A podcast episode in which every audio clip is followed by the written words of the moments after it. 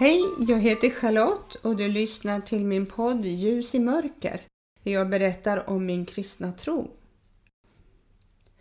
Nu har det gått mer än en vecka sedan vi hördes. Och anledningen är att jag varit i min barndomsstad och hållit på att förbereda mammas lägenhet inför försäljning. Jag har också fått möjlighet att träffa mamma två gånger på hennes korttidsboende. Som jag nämnt tidigare så väntar hon på att få komma in på demensboende så småningom. Men det är cirka tio stycken före henne i kön så det lär nog dröja ett tag till. Den första oktober så släpptes det på besöksförbud på äldreboendena och det var skönt.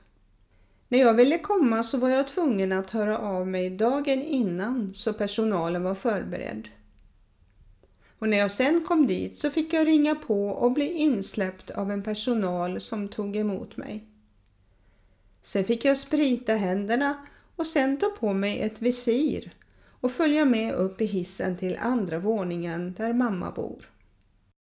Mamma satt vid tvn och kände knappt igen mig. Jag är ju kortklippt numera och sen gör ju visiret att det är svårt att se ansiktet så tydligt med det på. Hon blev så glad när hon såg att det var jag. Vi fick gå in i hennes lägenhet, ett stort rum med säng, sängbord, fåtölj och matbord med stolar. Och det finns också ett litet pentry med kokplatta och en liten diskbänk. Jag hade köpt med bakelser och personalen bjöd på kaffe. Mamma och jag satt och kollade på kort från förr hon tyckte det var så roligt att få titta på foton på sina syskon. Det är tyvärr inte många av dem som fortfarande lever. Mamma hade elva syskon och av dem är det bara fyra kvar i livet. Efter vistelsen i Jo så kände jag mig ganska mör i kroppen. Det blev många vändor till återvinningscentralen och även ner till mammas förråd. Jag var tvungen att använda en pirra, en så kallad säckkärra, som jag tog med mig för att orka med alla tunga lådor som först skulle upp i lägenheten på andra våning och som tur var så finns det ju hiss. Och sen kolla igenom och slänga en del som mamma inte använde. Och sen när det mesta var uppe så var det till att städa förrådet och sen köra ner det som skulle sparas och på balkongen var det fullt med blomlådor och krukor och trädgårdsmöbler med mera. Innan jag åkte hem så städade jag lägenheten och försökte piffa upp den lite inför fotografering och senare visning. Gissa om jag var trött efter två och en halv timmas bilkörning hem i regn och rusk.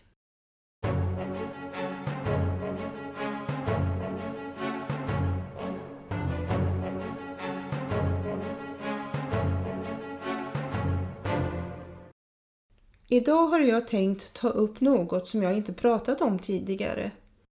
Det är något som jag har på mitt hjärta och som jag vet att flera sysslar med. Det är inte något oskyldigt utan tvärtom väldigt allvarligt enligt Bibeln. I förra avsnittet pratade jag om den andliga vapenrustningen och de makter som vi strider mot som inte är mot kött och blod utan mot förstar och väldigheter och världshärskare här i mörkret, mot ondskans andemakter i himlarna. Därför ska vi klä oss i vår andliga vapenrustning så vi kan stå emot dessa makter. På ett ställe står det talas om den onde att han är ute efter att stjäla, slakta och förgöra oss. Han vill på allvar skada vårt förhållande mellan oss och Gud. Han kallas ju också för lögnens fader för att förvilla oss i våra tankar och gärningar så vi gör det som är emot Gud och hans vilja. Det är ju så här att alla människor så gärna vill få veta vad som kommer att hända i framtiden. Det har i alla tider funnits spåmän och spåkvinnor som har blivit använda för att föra in människor i en falsk framtidstro. Det är lätt att skaffa sig en bra slant för detta. En del gör det för egen vinning, för att tjäna pengar på det. Och det finns de som även har vikt sina liv för att bli använda av Satan och hans demoner.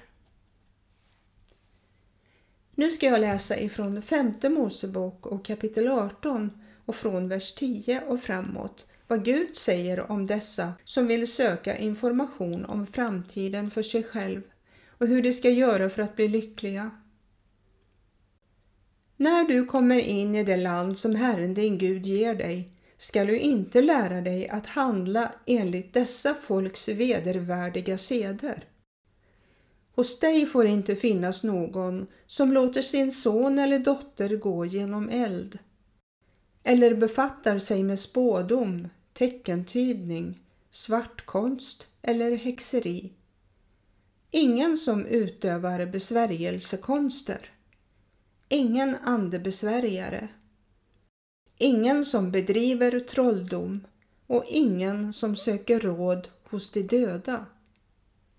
Ty avskyvärd för Herren är var och en som gör sådant. Och för sådana vedervärdigheters skull fördriver Herren din Gud dem för dig. Du skall vara fullkomlig inför Herren din Gud. Dessa hedna folk som du skall fördriva lyssnar till dem som utövar teckentydning och spådom. Men Herren din Gud har inte tillåtit dig något sådant. De här varningarna riktades i första hand till Israels folk som skulle inta det förlovade landet som Gud hade lovat dem efter uttåget i Egypten och ökenvandringen. Gud hade varit förbittrad många gånger på Israels folk som inte hade velat lyssna på Gud utan gjort vad de själva önskade. Det ledde till och med att de dansade runt en guldkalv och hyllade den som en avgud, trots att det var Herren själv som ledde dem genom öknen. Han hade fyllt deras behov av mat och vatten. Han hade låtit en molnstod leda dem på dagen och en eldstod som ledde dem på natten under vandringen. Gud hade haft tålamod med dem i 40 år trots att de gått sina egna vägar och inte lyssnat på Mose som var Guds talesman. Hade de lyssnat in vad Gud sa genom Mose så hade de inte behövt vandra så lång väg. Men det är så när vi inte vill lyssna. Det är som att hamna i en labyrint och man hittar inte ut om man inte går efter den vägledning man fått. Dessa ord som Gud säger till Israels folk gäller också oss eftersom vi blivit troende genom Jesu offer på korset när han tog din och min synd på sig. Vi har blivit Guds barn och han är vår far. Det var hedna folken som höll på med dessa styggelser som teckentydning och spådom. Hedning är en person som inte är jude och ordet har övertagits av kristendomen och betecknat sådana som inte bekänner sig till den kristna tro. Ordet hedning kommer från urkyrkan och är också ett bibliskt språkbruk. Från detta ord kommer också ett uttryck där ordet hedna kristen har att göra med den som är kristen utan att vara jude. Det Gud vill varna för är att hålla på med spådom, teckentydning, svartkonst, häxeri, besvärjelsekonster, andebesvärjelser, trolldom eller att vi söker råd hos de döda. Jag tror att de flesta och även jag har hållit på med anden i glaset. Och det var så kusligt att känna att glaset flyttades till olika bokstäver eller siffror. Men det är inte alls så oskyldigt som det verkar vara. Det är att öppna upp för ondskans andemakter. Vi blir påverkade utan att vi är medvetna om det just då. Man hamnar i en slags position där vi blir beroende av att fråga om vår framtid och hur vi ska göra i vissa situationer. Som jag nämnde förra gången så finns det människor som inte vågar ta beslut utan att kolla i horoskop eller tarotkort. Vi blir fångade, bundna och det kan vara svårt att ta sig ur det utan hjälp. När man mist någon nära anhörig så har jag hört och läst om att man får någon slags kontakt med de döda. De ska ha berättat att jag har det bra nu och du behöver inte vara orolig. När man dör så kommer man inte att vara kvar på jorden eller i någon slags mellanhimmel där man kan meddela sig med de som lever kvar. De har gått vidare och kan inte meddela sig med oss här. Om man skulle få tecken eller höra någon som talar så är det onda andar som försöker ta kontakt med dig för att få dig på fall och tro att du är i kontakt med de döda. Sen finns det något som heter seanser och det är samlingar där människor träffas och sysslar med spiritistiska, andliga saker.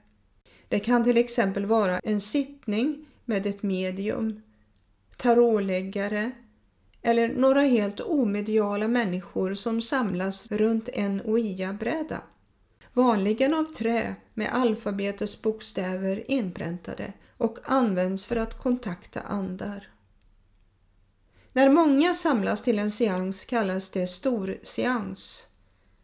En storseans, även medial demonstration, innebär att ett andemedium håller seans för en större grupp människor. TV-serien Andra sidan med John Edward bygger till stor del på storseanser.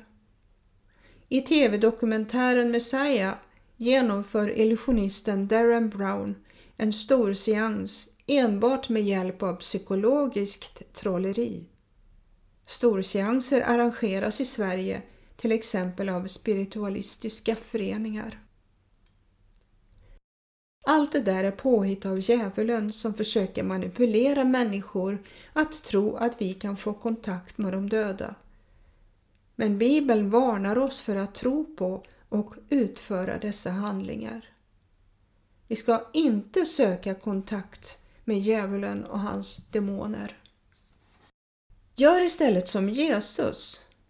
När han blev frestad i öknen efter att han blivit döpt av Johannes så svarade han Det är skrivet och så vidare. Han använde alltså Guds ord för att svara djävulen. Vi har fått vapenrustningen för att bära den och stå emot den onde med alla medel. I första Petri brev kapitel 5 står det Var nyktra och vaksamma. Er motståndare djävulen går omkring som ett rytande lejon och söker efter vem han skall sluka. Gör motstånd mot honom, orubbliga i tron. Nu vill jag läsa ett ord från Johannes första brev kapitel 1 från vers 5. Gud är ljus och inget mörker finns i honom. Om vi säger att vi har gemenskap med honom och vandrar i mörkret så ljuger vi och handlar inte efter sanningen. Men om vi vandrar i ljuset liksom han är i ljuset så har vi gemenskap med varandra och Jesu, hans sons blod, renar oss från all synd. Om vi säger att vi inte har synd bedrar vi oss själva och sanningen finns inte i oss. Alla har nog någon gång undrat varför det finns så mycket ondska i världen. Varför finns det en ond makt som försöker förstöra det fina och vackra som Gud har skapat? Ja, från begynnelsen så var världen god, men sen trängde sig ondskan in i Bibeln står det inte att det goda och onda är lika starka krafter. Det enda ursprungliga och eviga är Gud och han är god. Gud skapade dig och mig och satte oss i en god värld därför att han älskar oss. Och han gav oss en frihet att återgälda hans kärlek genom att tjäna honom och hjälpa varandra. Men kärleken kan aldrig tvingas fram, för då slutar den upp att vara kärlek. När Gud gjorde oss fria så gjorde han det fullständigt. Både att älska men också att göra uppror mot honom. Man kan tänka att Gud gjorde fel som gav oss en fri vilja med tanke på hur det ser ut i världen med all ondska. Men då skulle vi inte vara människor utan programmerade robotar istället för att vara skapade till Guds avbilder. Och då hade vi heller inte haft förmågan att älska. Sanningen är den att vi har missbrukat vår frihet som vi fått av Gud. Vi har valt att inte lyssna på Gud eller att gå den väg som han visar oss. Detta gör i sin tur att vi stänger oss ute från Guds godhet och istället väljer synden och döden. Det resultat som blev i lustgården har drabbat hela mänskligheten sedan dess. Gud säger själv att syndens lön är döden. Kanske hoppas vi på att om vi blir goda människor som gör goda gärningar så slipper vi att bli straffade. Men sanningen är den att det enda som kan rädda oss är att bli födda på nytt. Annars hade inte Gud Fadern behövt komma till jorden i mänsklig gestalt och lidit döden istället för oss. Vi behöver därför ett personligt förhållande till Frälsaren, Räddaren, som ger oss evigt liv. Det är till Jesus som vi måste komma. Så här står det i fortsättningen av det jag läste från första Johannes brev kapitel 5. Om vi bekänner våra synder är han trofast och rättfärdig så att han förlåter oss våra synder och renar oss från all orättfärdighet. Jesus Kristus är rättfärdig och han är försoningen för våra synder och inte bara för våra utan också för hela världens. Vad underbart det är att veta att när vi bekänner våra synder så är Gud trofast och förlåter oss för det vi har gjort fel. Han utplånar våra synder. De finns inte mer. När jag blev frälst så kastade han alla mina synder i glömskans hav, som mormor sa. Så han kommer inte ihåg dem mer. Satan kallas för åklagaren och när han kommer till Gud och anklagar oss för våra synder så säger Gud Jag vet inte vad du pratar om. Inget av det du säger finns kvar. Det är det som är ordet på tre bokstäver och uttalas nåd. Ta emot den och du blir född på nytt med nya förutsättningar som leder till evigt liv. Gud välsigne dig.